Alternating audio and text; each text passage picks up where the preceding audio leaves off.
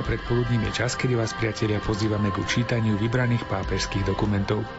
Tak je tomu aj dnes, kedy sa po druhýkrát stretneme nad najnovšou encyklikou svätého otca Františka s názvom Fratelli Tutti o bratstve a sociálnom priateľstve.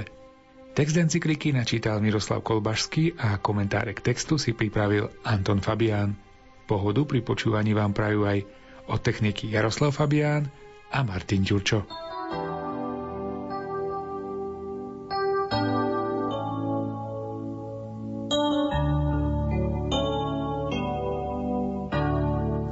Práve v čase, keď som túto encykliku písal, Nečakaným spôsobom vypukla pandémia COVID-19, ktorá vyniesla na svetlo naše falošné istoty. Ponad rozličné odpovede, ktorými reagovali jednotlivé krajiny, sa jasne ukázala neschopnosť konať spoločne. Aj keď sme hyperprepojení, došlo k fragmentácii, ktorá urobila zložitejším riešenie problémov týkajúcich sa všetkých – ak si niekto myslí, že ide len o to, aby lepšie fungovalo to, čo sme robili, alebo že jediným odkazom je, že musíme zlepšiť už existujúce systémy a pravidlá, popiera realitu.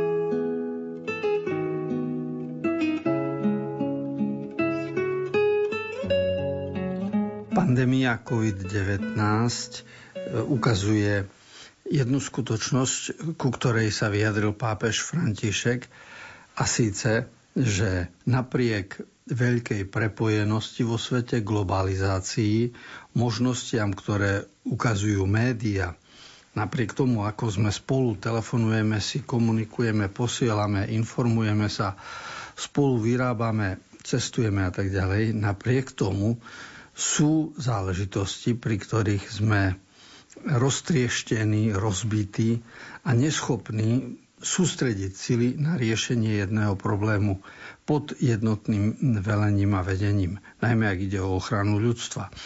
Ľudstvo prechádza určitým vývojom, v ktorom bude musieť dozrieť aj táto téma, ako ochrana zdravia ľudí musí nabrať nové riadenie, nový manažment.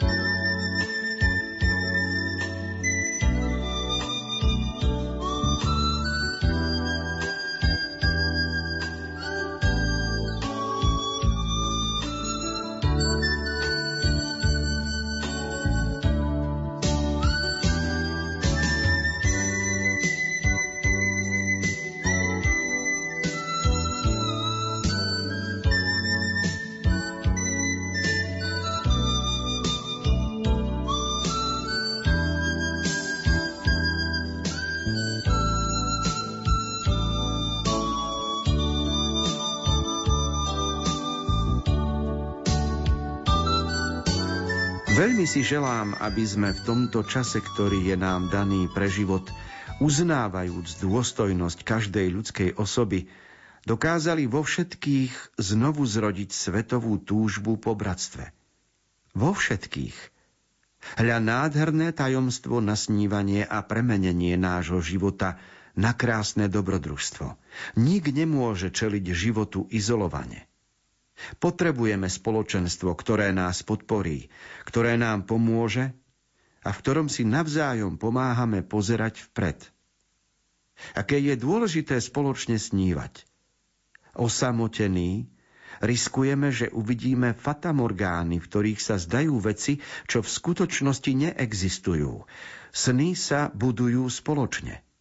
Snívajme ako jediné ľudstvo, ako cestujúci, ktorí majú to isté ľudské telo, ako deti tej istej zeme, ktorá hostí nás všetkých, každého s bohatstvom jeho viery alebo jeho presvedčení, každého s vlastným hlasom všetkých bratov.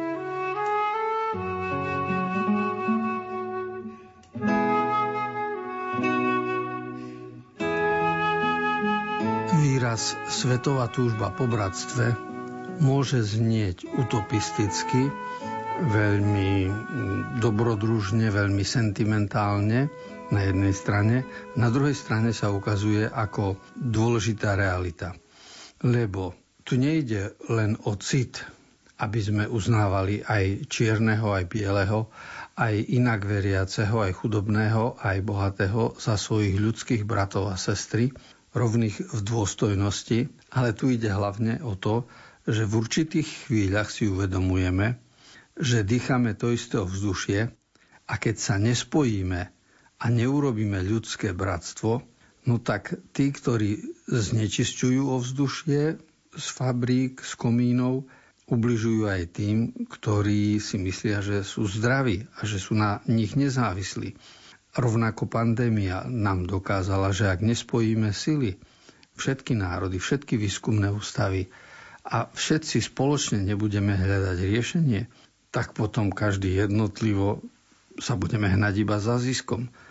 Ale ľudské bratstvo nie je teda iba otázka emocionálna, alebo otázka z minulých storočí, v ktorých sa ľudia na to dívali skôr z hľadiska morálneho a takého estetického, ale tu už sa ukazuje v našej dobe ako potrebnosť.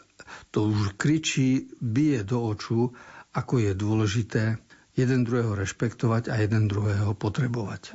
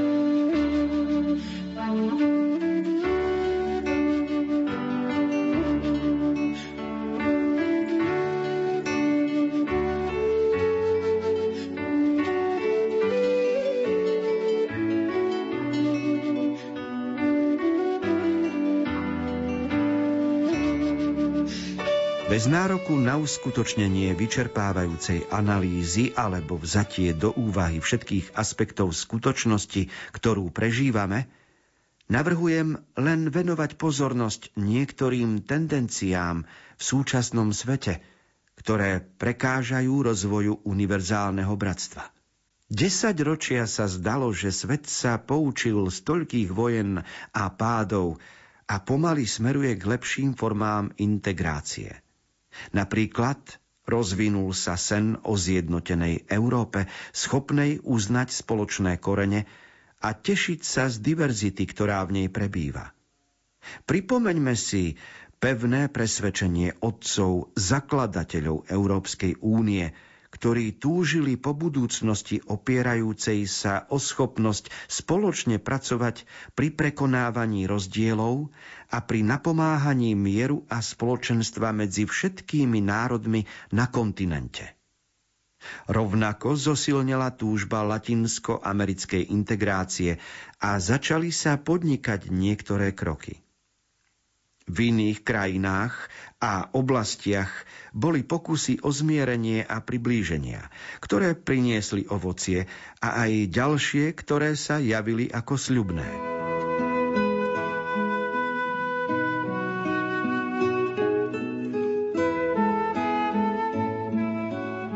V európskych dejinách by mohlo byť poučenie z dvoch svetových vojen, ktoré boli v 20. storočí. V americkom kontinente by mohlo byť poučenie z vojen, ktoré boli ešte, keď išlo o boj severu proti juhu na severoamerickom kontinente. Svoje dejiny má aj juhoamerický kontinent a jeho vývoj, svoje dejiny má Ázia a všade by sme mohli hľadať a vidieť v dejinách, ako sa cez vojny kryštalizovali nové pomery spoločenské. A v rámci Európy vidíme veľkých zakladateľov, ako bol Robert Schumann v rokoch 1958, kedy sa rozmýšľalo o Európe najprv z hľadiska priemyslu, obchodu, služieb a potom aj z iných oblastí, kde sa dá vytvoriť priestor pre spoločný život. To všetko si dnes e, ceníme a uvedomujeme si aj novú realitu, v ktorej sme, lebo to napomáha mier a spoločenstvo a nový rozvoj ľudí. Na druhej strane ale vidíme aj pomalosť tohto rozvoja, aj nedostatky, pretože vyplávali na povrch aj oblasti, o ktorých sme netušili, ako budú brzdou.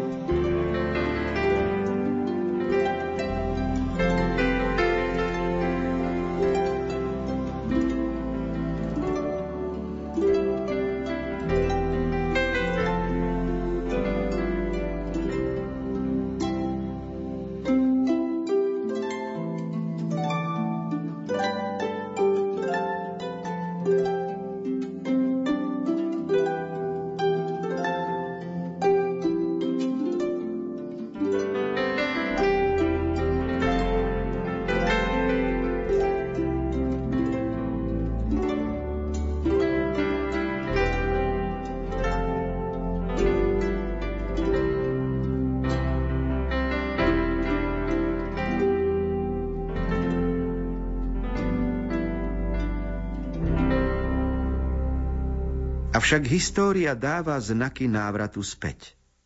Roznecujú sa anachronické konflikty, ktoré boli pokladané za prekonané.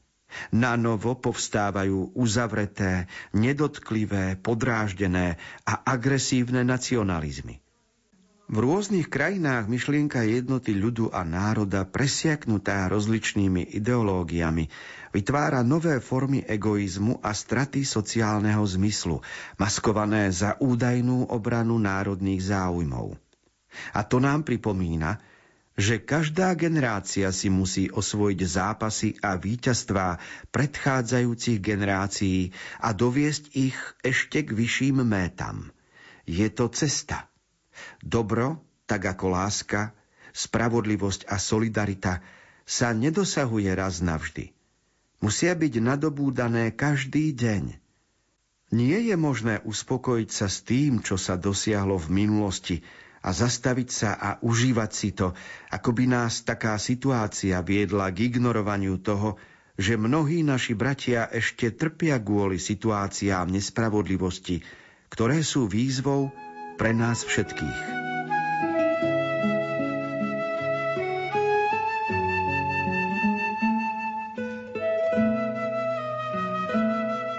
Otec synovi môže odovzdať dielňu, ktorá je zariadená, ale ťažko môže otec odovzdať synovi vlastnosť, ktorá sa volá byť dobrý.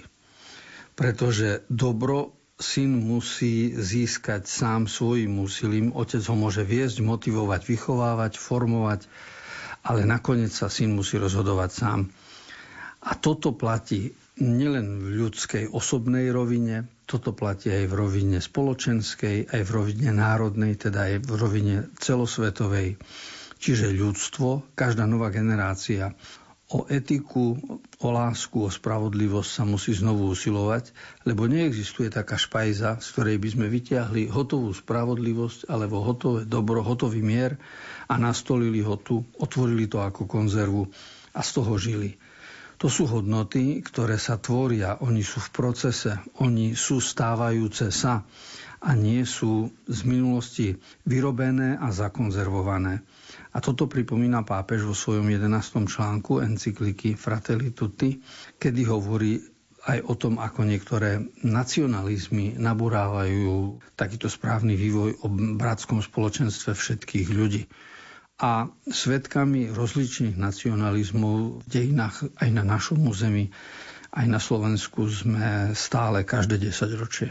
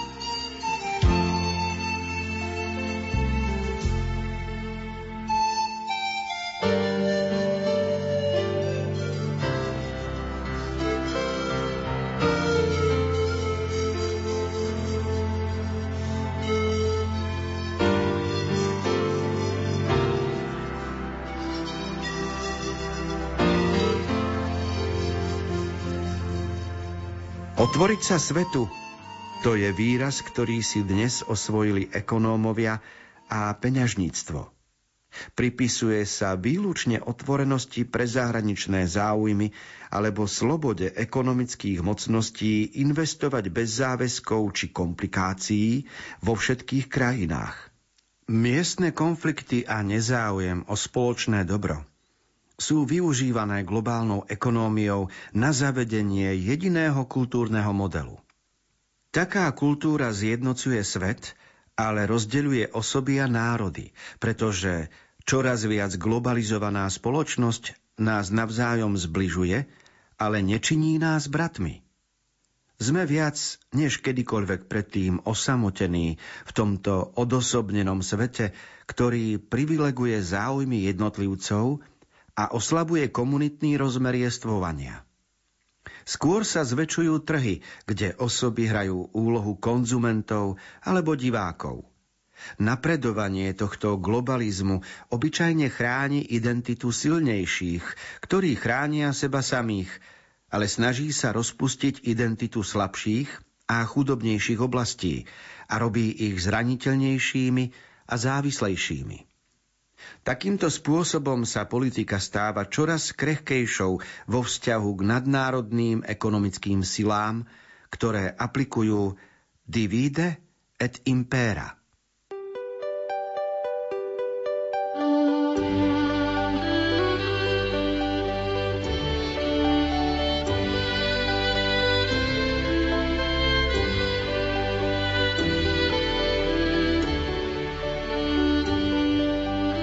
toho istého dôvodu sa podporuje aj strata dejinného zmyslu, ktorá vyvoláva ďalšie rozdrobenie. Cítiť kultúrne prenikanie istým druhom dekonštrukcionalizmu, na základe ktorého si ľudská sloboda nárokuje budovať všetko od nuly.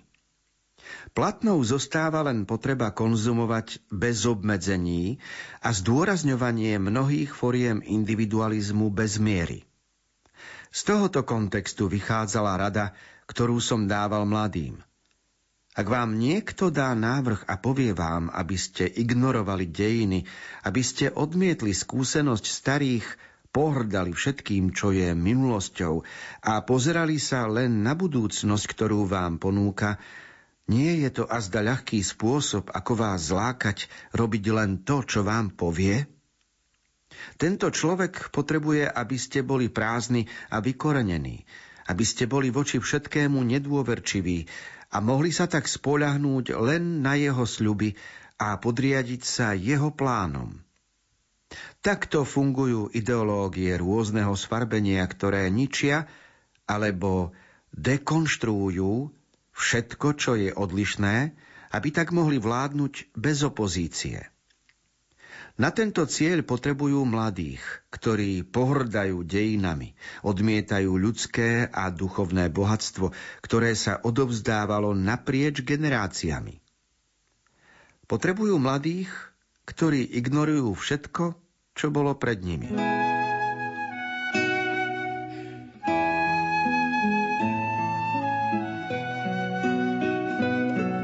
Vychádzame zo skutočnosti, ktorú poznáme u mladého človeka, pretože každý mladý chce byť slobodný a vyklada si slobodu ako možnosť robiť, čo sa mi zapáči, čo chcem.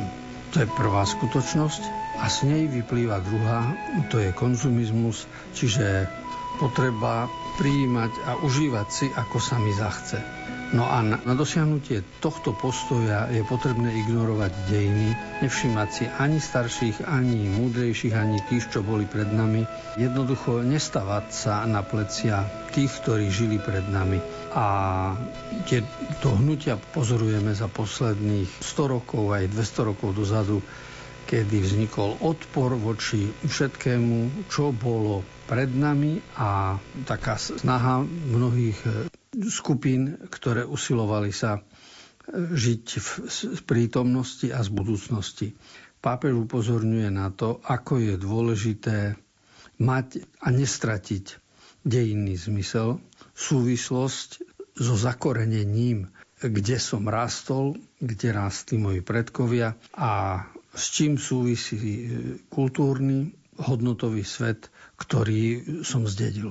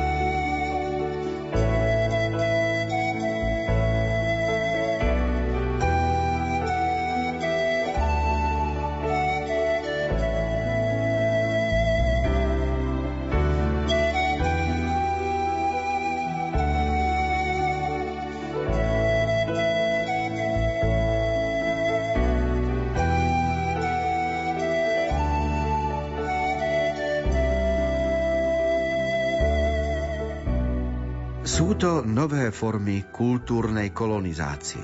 Nezabudnime, že národy, ktoré sa odcudzia vlastnej tradícii a kvôli mánii napodobňovania, vnútenému násiliu, neospravedlniteľnej ľahostajnosti alebo apatii tolerujú, že sa im vytrhne duša, strácajú spolu s duchovnou fyziognómiou aj morálnu konzistenciu a napokon aj politickú, ekonomickú a ideologickú nezávislosť. Účinným spôsobom na rozpustenie historického vedomia, kritického myslenia, úsilia o spravodlivosť a ciest integrácie je vyprázdnenie zmyslu alebo prekrútenie veľkých slov. Čo dnes znamenajú niektoré vyjadrenia ako demokracia, sloboda, spravodlivosť, jednota? Boli zmanipulované a zdeformované tak, aby sa mohli používať ako nástroje nadvlády, ako názvy zbavené obsahu, ktoré môžu poslúžiť na ospravedlnenie akéhokoľvek konania.